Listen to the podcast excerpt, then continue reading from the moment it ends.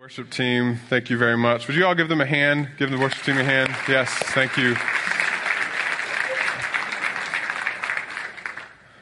The worship team and, and many other ministry teams here at Living Word really do put in a lot of um, a lot of preparation, a lot of work. Uh, we appreciate their gifts and how they use that to to glorify the Lord and, and all of our volunteers and, and servants here at Living Word and um, we have a lot of a lot of people that put in a lot of time, and we are very appreciative of, of all of those things. Well, this morning um, we've been looking um, the last few weeks at the study of David. If you've been with us, um, even a, a, once or twice over the last uh, few weeks, we've been talking about um, the person of David and everything, his life and his his rule um, in in the land of, of Israel, of course, and and everything that that meant. Um, it, it's okay if you're just if you're just coming back. If you're just here for the first time, even this morning, we'll catch you up quickly on some of these things. Uh, we will be in second uh, Second Samuel chapter six this morning. Second Samuel chapter six. So you can go ahead and turn there in your Bibles if you have them. If you don't, don't worry. That will be up on the screen. And we've also provided some notes in your bulletin this morning that you um, can follow along with us as we work through that. Um, so we've watched then as Israel moved um, a few, a handful of weeks ago from the era of judges, right? At one point, the land of Israel was ruled by judges. They didn't have a king. And what did they do? They begged God, right, for a king. They, they apparently needed a king.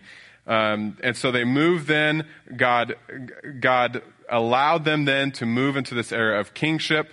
Uh, of course, of Saul being the first king of Israel. And we've been, so we've been watching all these things happen in the life of David. Um, We've watched this epic battle, of course, with Goliath. Uh, one of the more um, familiar, of course, stories of David is this encounter with the Goli- uh, giant Goliath. It's been very interesting to watch as God shapes David's life, to watch how he continually comes to the Lord. It's one of the, my most uh, favorite things about David. He comes back to the Lord even after, even after sin uh, that we'll, um, we'll hear about here next week or, or the week after. This uh, again, a very familiar part of David's life is this affair with Bathsheba. Um, even after those things, David continually walks back to the Lord, doesn't he? And, and, and ultimately um, known as, as a man after God's own heart. As we get into it this morning, though, the previous chapter, 2 Samuel chapter 5, describes David officially becoming the rightful king of Israel. So remember, a few weeks ago, um, we talked about um, we talked about Samuel going and actually anointing, anointing David the king, right? Well, remember, Saul was still on the throne. So David wasn't in the eyes of Israel, wasn't yet the official king of Israel. Well, chapter previous to chapter 6, um, David officially becomes the rightful king of Israel um, after conquering the last remaining holdout tribe from Saul's kingdom. This is in your notes there, the Jebusites. The Jebusites um, which had taken hold uh, actually of the city of Jerusalem. So the Jebusites had this area that was Jerusalem, and they are now um, officially, though, under David's command. He's taken Jerusalem. He needs Jerusalem as his capital city. Um, the, the Quest NIV Study Bible commentary had this to say about the bigger purposes for David taking that city. Listen to this. Jerusalem was in David's region. Though technically located in territory belonging to Benjamin, Jerusalem was just five or six miles from David's town of Bethlehem in Judah. Besides being close to his home, Jerusalem offered David a strategic military advantage. And since it was situated in the heart of the promised land, it was accessible to both the northern and southern tribes. By making Jerusalem his capital, David gave himself an edge in uniting the people and putting his own stamp of leadership on the land. End quote. So, so David goes and he takes the city of Jerusalem by force, and through that action, um, actually helps to unite the whole land of, of the whole his whole kingdom. And so now with David on the throne in Jerusalem and the whole kingdom of Israel united and intact, um, David sets out to start his new official rule with a bang, right? He's going to go and he's going to get the Ark of the Covenant and bring it back to the city of Jerusalem. Um, speaking in terms of, think national pride, okay, for a little bit for Jerusalem. Um, hypothetically speaking, this would be similar to, to America going and, and getting, I don't know, the Declaration of Independence, right? And bringing it back to our capital city in terms of national pride. Now, separate that a little bit because we're speaking in terms of faith and, the, and what the ark represented for the people of God, right? Much more significance than a, than a paper document, okay? Think of those terms now. God promised through the ark, of course, that his literal presence would be with them because of the ark. His literal presence would be in the ark. Acting, so the ark then acted as somewhat of a portable sanctuary for the Israelites, right? This Ark of the Covenant act as a, as a portable sanctuary. This picture of what the ark um, may have looked like. From, um, now, you may not know this, and I'm going to reference this a little bit um, later, God gave very specific instructions on how the ark was to be made, what it was to be made of, the dimensions that it was supposed to be um, made to. Very specific instructions. So we can actually have a pretty good picture of what it of what it looked like. Um, so strong was God's presence, though, in the ark that the Israelites had to carefully follow God's pre- um, instructions in handling it. Or the, um, the Levitical priests then um, who were from the tri- tribe of, of Levi, uh, one of the 12 tribes of Judah, were the only ones actually permitted to carry the ark. They were the only ones allowed to carry it. And when the ark was mishandled, get, what happened? Even accidentally, if it was mishandled even accidentally, as we'll read this morning, God's presence, His holiness burned with intensity, and many actually died throughout Scripture just from coming into physical contact with the ark or looking into it. It's a piece of the story many of you are probably familiar with, um, as the story of the Ark of the Covenant was made famous even in secular American culture, of course, by Harrison Ford and everybody with me, Raiders of the Lost Ark, right? Raiders of the Lost Ark. Um, but for sake of time this morning, we're not going to get into the specific dimensions or the makeup or why was the ark uh, built this way. We're not going to get into that so much this morning. If you would like to do a little bit of study on your own, go to Exodus 25, and there's a very detailed um, explanation of what it was made of. Again, the dimensions and all of that. Very interesting stuff. Um, if you'd like to check that out on your own, encourage you to do that. But through the ark and the detailed process that God um, gives, that He required the Israelites to go through to carefully construct and handle it, we can see a God that would not let His holiness be diminished, even by God's careless, uh, even by man's carelessness. I apologize. He would not let His holiness be diminished, even by man's carelessness. Let me also say this as we get into more of this message this morning. Speaking of God's holiness can be can seem complicated. Okay, I get this. And so let's be real for a minute this morning. Um, there are all these things happening in the Old Testament, um, especially that can that can seem confusing and difficult to reconcile with what we know about God. If we don't listen, if we don't understand the full picture of God's character. But know that God doesn't produce in us feelings of, of guilt or shame.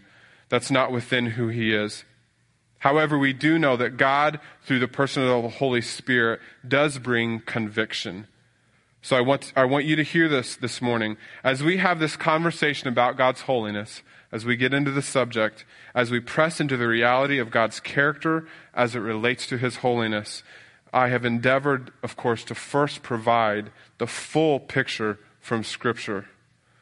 As Pastor Barden says, um, you don't want our opinion of a subject, right? You don't want our personal opinion. You don't want my feelings or, or opinions on the subject of God's holiness. We've got to look back to the Word of God. Amen? We want the ultimate truth from the Word of God. So even if there's this uh, conviction or discomfort about the holiness, the truth is ultimately that we were made in God's image. And we can trust that God is good and true in spite of our feelings on the subject. So let's read together. This is 2 Samuel chapter 6 verse 1 as David sets out to bring the ark home to Jerusalem. Follow along with me. This is verse 1. David again brought together all the young men of Israel, 30,000. He and all his men went to Baalah in Judah to bring up from there the ark of God, which is called by the name, the name of the Lord Almighty, who is enthroned between the cherubim on the ark. They set the ark of God on a new cart and brought it from the house of Abinadab, which was on the hill. Uzzah and Ahio, think of Ohio, but with an A, sons of Abinadab, were guiding the cart with the ark of God on it, and Ahio was walking in front of it.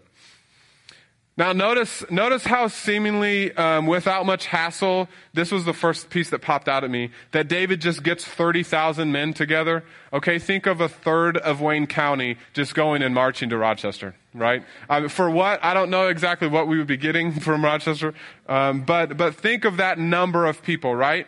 A lot of people just, David just calls together. Now he's the king, so he's got a little pull. Okay, I, I, I get it.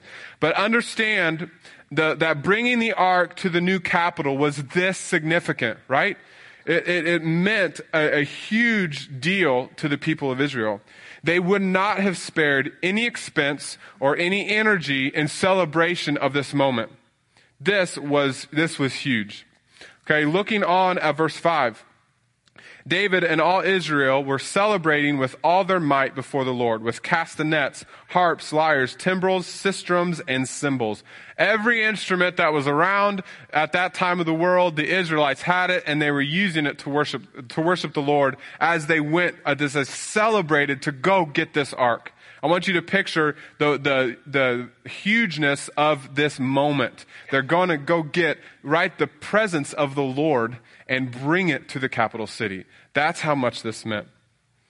So this chapter, this section of 2 Samuel shows us how the people of the Lord celebrated God in his holiness.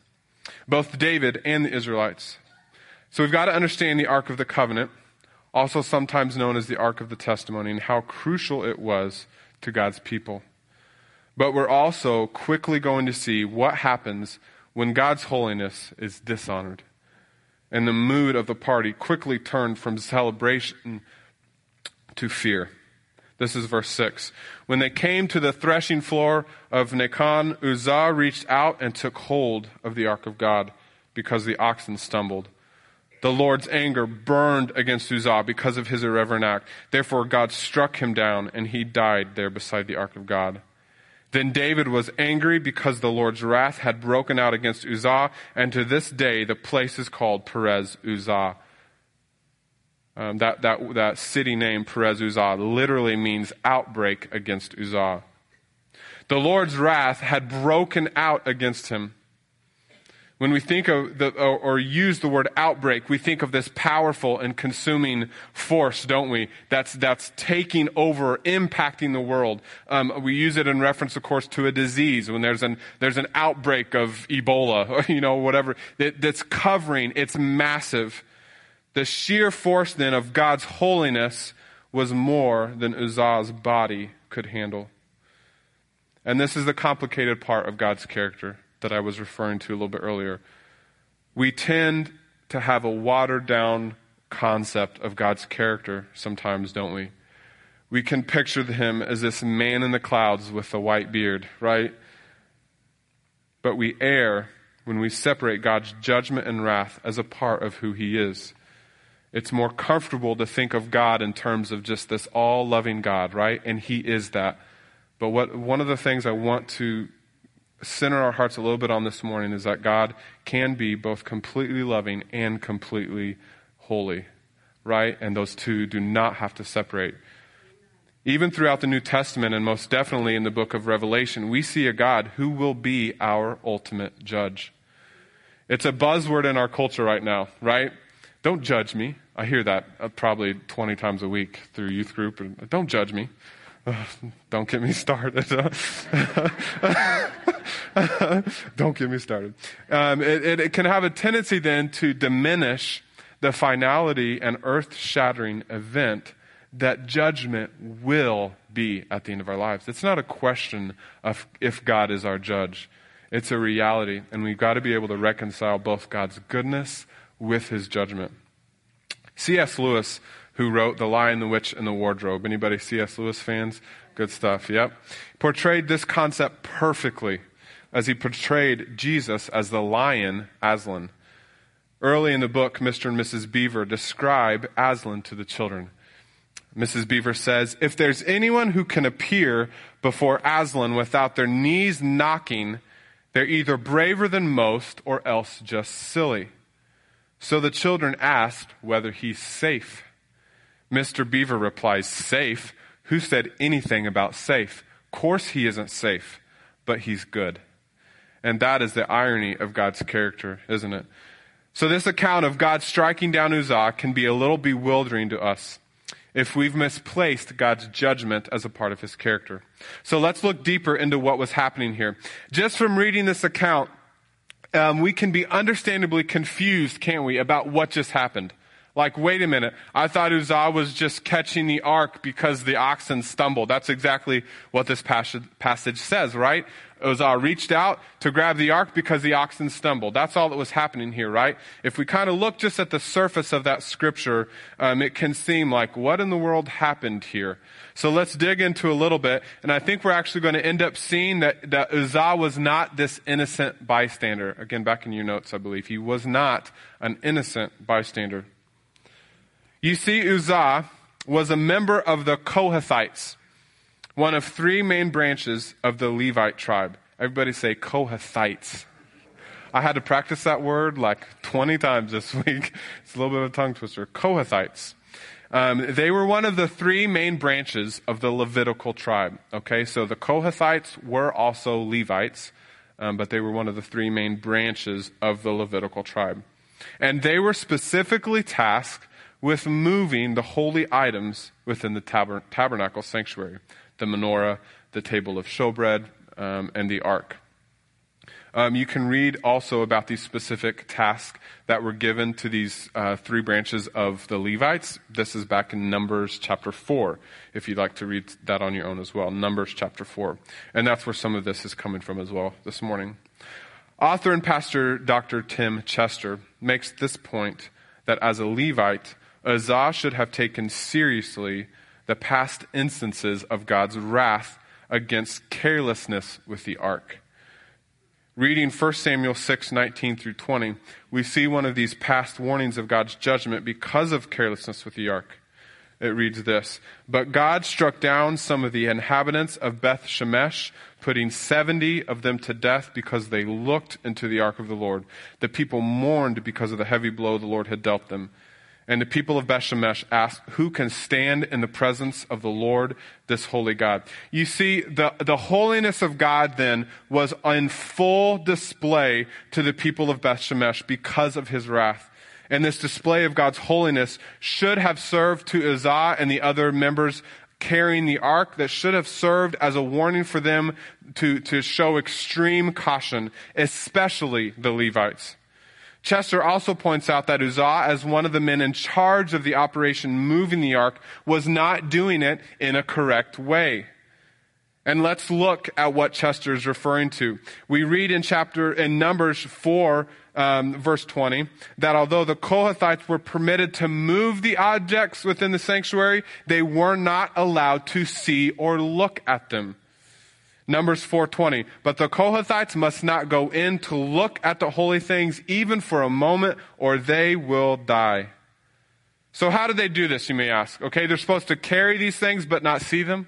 You know, that, that, uh, again, if we're just reading there, it may, it may seem um, confusing. How could they possibly pick these things up without looking or seeing them?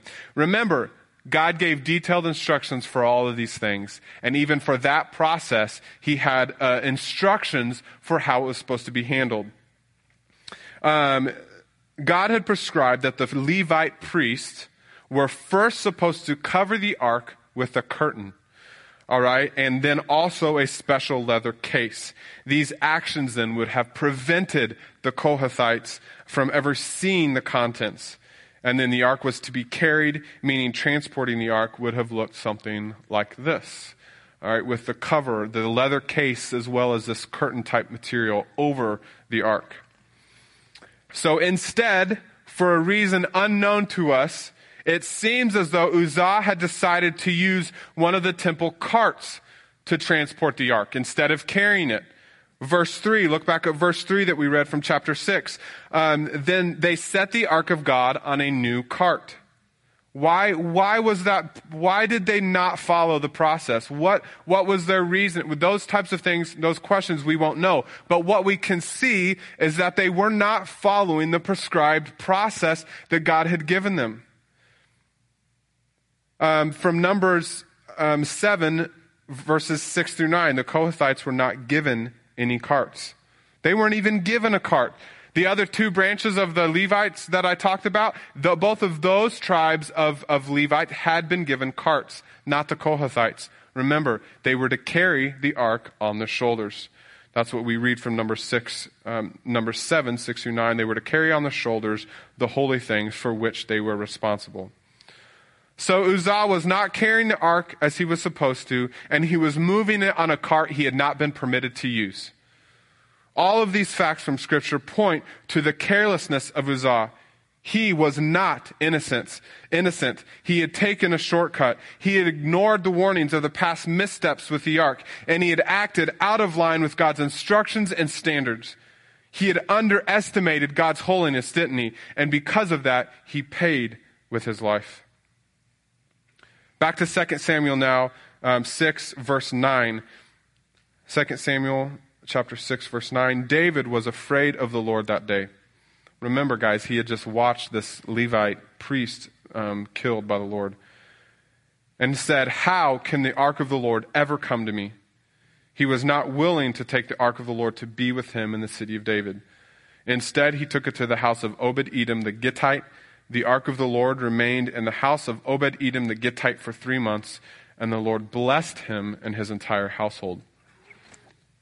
So David had originally set out with 30,000 of his men to celebrate this momentous occasion of bringing the Ark of the Covenant to his new capital city.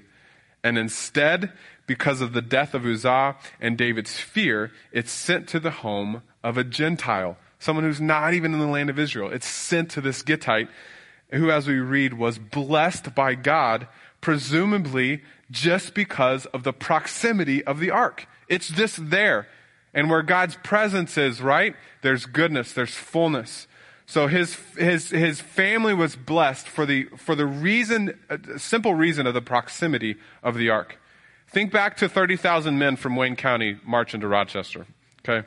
We get to Rochester. We pick up this thing that we're supposed to be bringing back to, I don't know, what's the capital seat of Wayne County? Lyons. Okay, we're going to march back to Lyons. Okay? And we get there. We pick this thing up. This bad thing happens. Oh, never mind. We're not going to do this now. How many people would be a little upset that we just walked all the way to Rochester and now we're not getting the thing that we came to get? Okay, so you can, you can again kind of picture, picture this scene here. But reading instead, hearing that the Lord was blessing Obed Edom through the ark, it appears David is almost jealous and is suddenly ready uh, to have the ark again, right? He hears about this blessing of Obed Edom and his household. Um, this is verse 12. The Lord had blessed the household of Obed Edom and everything he has because of the ark of God. So David went to bring up the ark of God from the house of Obed Edom to the city of David with rejoicing. You can almost hear David say, No, there's no way this Gentile is going to get the blessing that, that is rightfully ours in Israel, right? So, so David then, they're going to make a second trip. All right, Wayne County, we're marking, we're marching back to Rochester now. Here we go. Second time. Who's with me? You know, so it's actually coming back to Jerusalem this time. So now I want you, as we, as we make the second journey, as they make the second journey back to get the ark, I want to, I want you to watch something and how this, this time it's going to be different from the first time. All right, this is verse 13. When those who were carrying the ark of the Lord had taken six steps, he, David, sacrificed a bull and a fattened calf. Can you see the different posture almost immediately that they have now with the ark? Six steps. Stop. We're making a sacrifice right now. I know you've got this heavy thing on your shoulders, but we're going to sacrifice and we're going to do it now. Okay? It's being carried as prescribed also. There's no mention of a cart this time, right? It's being carried as it was supposed to originally. And to further show the position of their hearts, like I said, a sacrifice is made. If we look ahead at verse 17 of this chapter, we see that when the ark finally arrived at its resting place in Jerusalem, they sacrifice again. David is taking no chances this time, is he? He's make sure to esteem God's holiness in the proper way. You get this picture of David and his men now taking this extreme care and caution because of the, the horrific display of God's holiness the first time. They made sure they would not be guilty this time of misstepping before the Lord.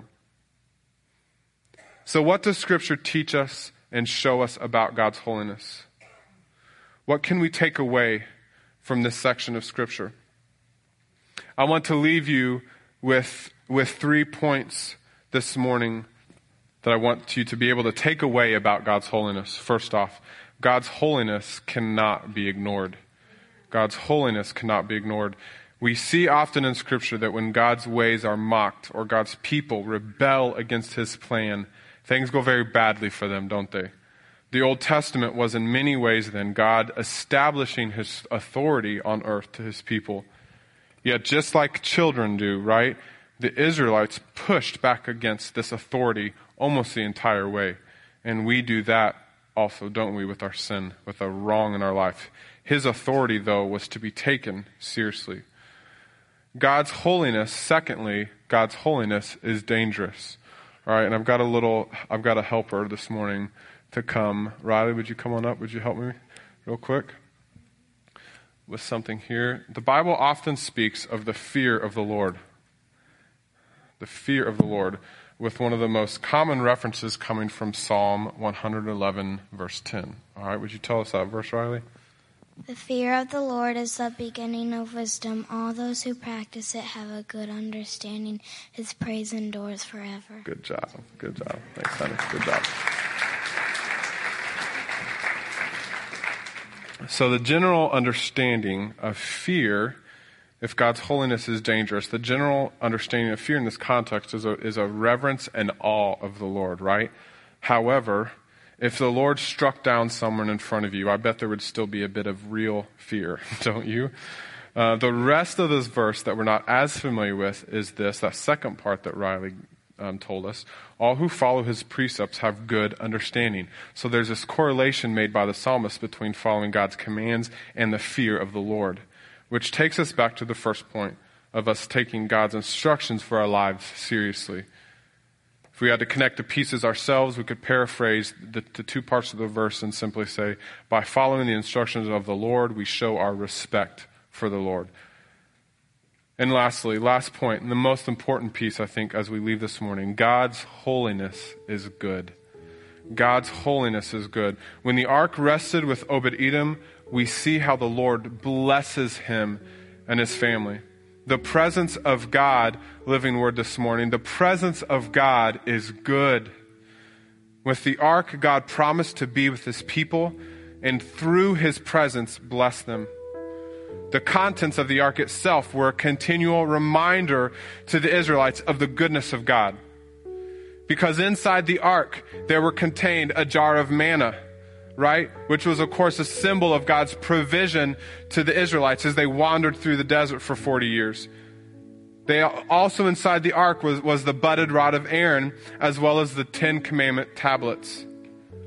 All consistent reminders of the steady provision of God even though the Israelites had disobeyed, even though they wandered for 40 years, God was still good, and He was reminding them of that through the ark. But God's goodness in the Old Testament was not the end of the story of God's goodness. It was not the end. As we watched in the video, the story of the goodness of God was not yet fully known because Jesus had not yet come onto the earth who was both fully man and fully God. An all important pillar of our faith in God is that He is holy, yet you and I are completely and utterly able to stand clean and pure before Him because of our sin. Completely unable. Romans 3:23 tells us that we've all sinned. We are all impure before a holy God.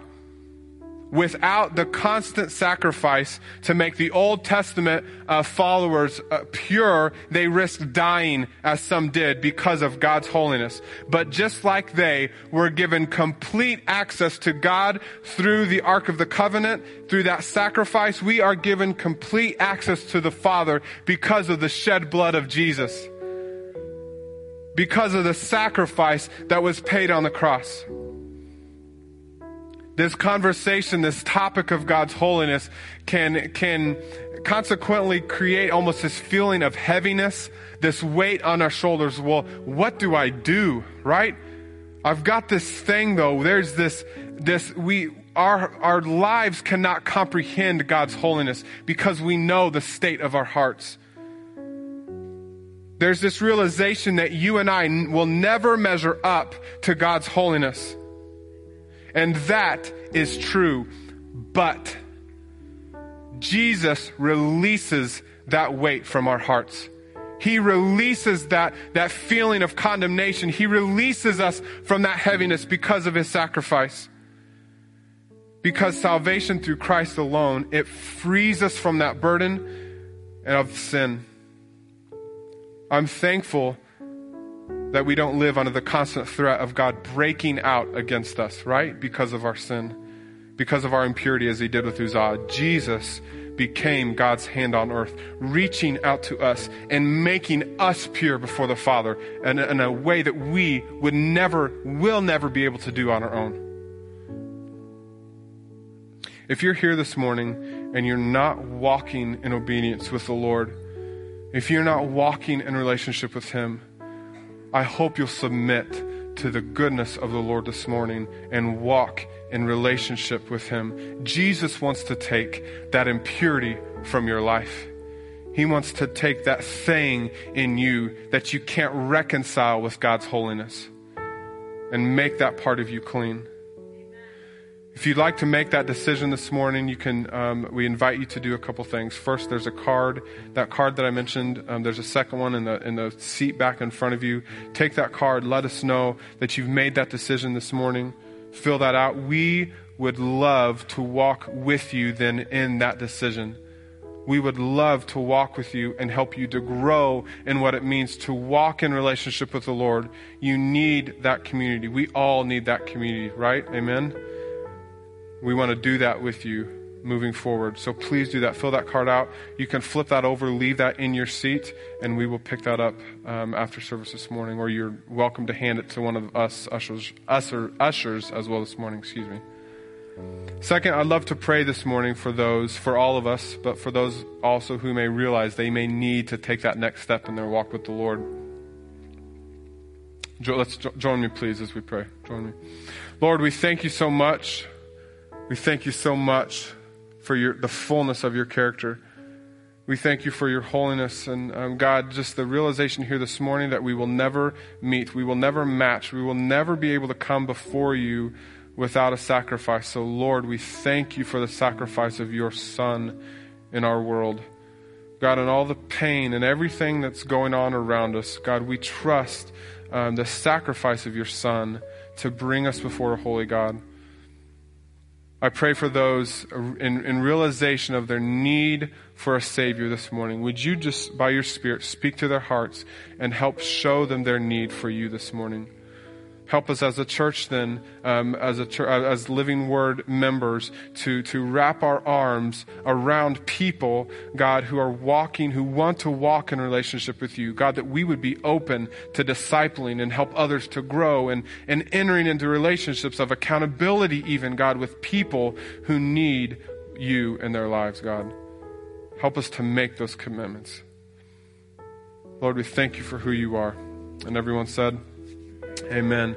As we leave this morning, and you're welcome. I think I'm letting you out a little early. You're welcome. don't tell Pastor though, okay? Don't. I don't. No. As we leave this morning, I like to I like to remind us. Remember, um, your mission, your mission field, isn't here. Your mission field isn't here. There's that sign. I, I talk about it. I love that sign as you leave the driveway because it's a, it's a reminder as we leave this place that your life as a follower of Christ doesn't stop when you walk out those doors. Amen? There are people in your sphere of influence that need the Lord, that need a relationship with the Lord. And you and I might just be the one person that the Lord's put in their lives to lead them to Him. I, I tell that to my youth, and I stress that with them. There are people that are hurting, and they need the hope that only Christ can bring. So think this week as you leave from this place um, how you can be Jesus to those around you. Amen. Amen.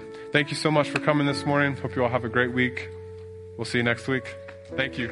Thank you.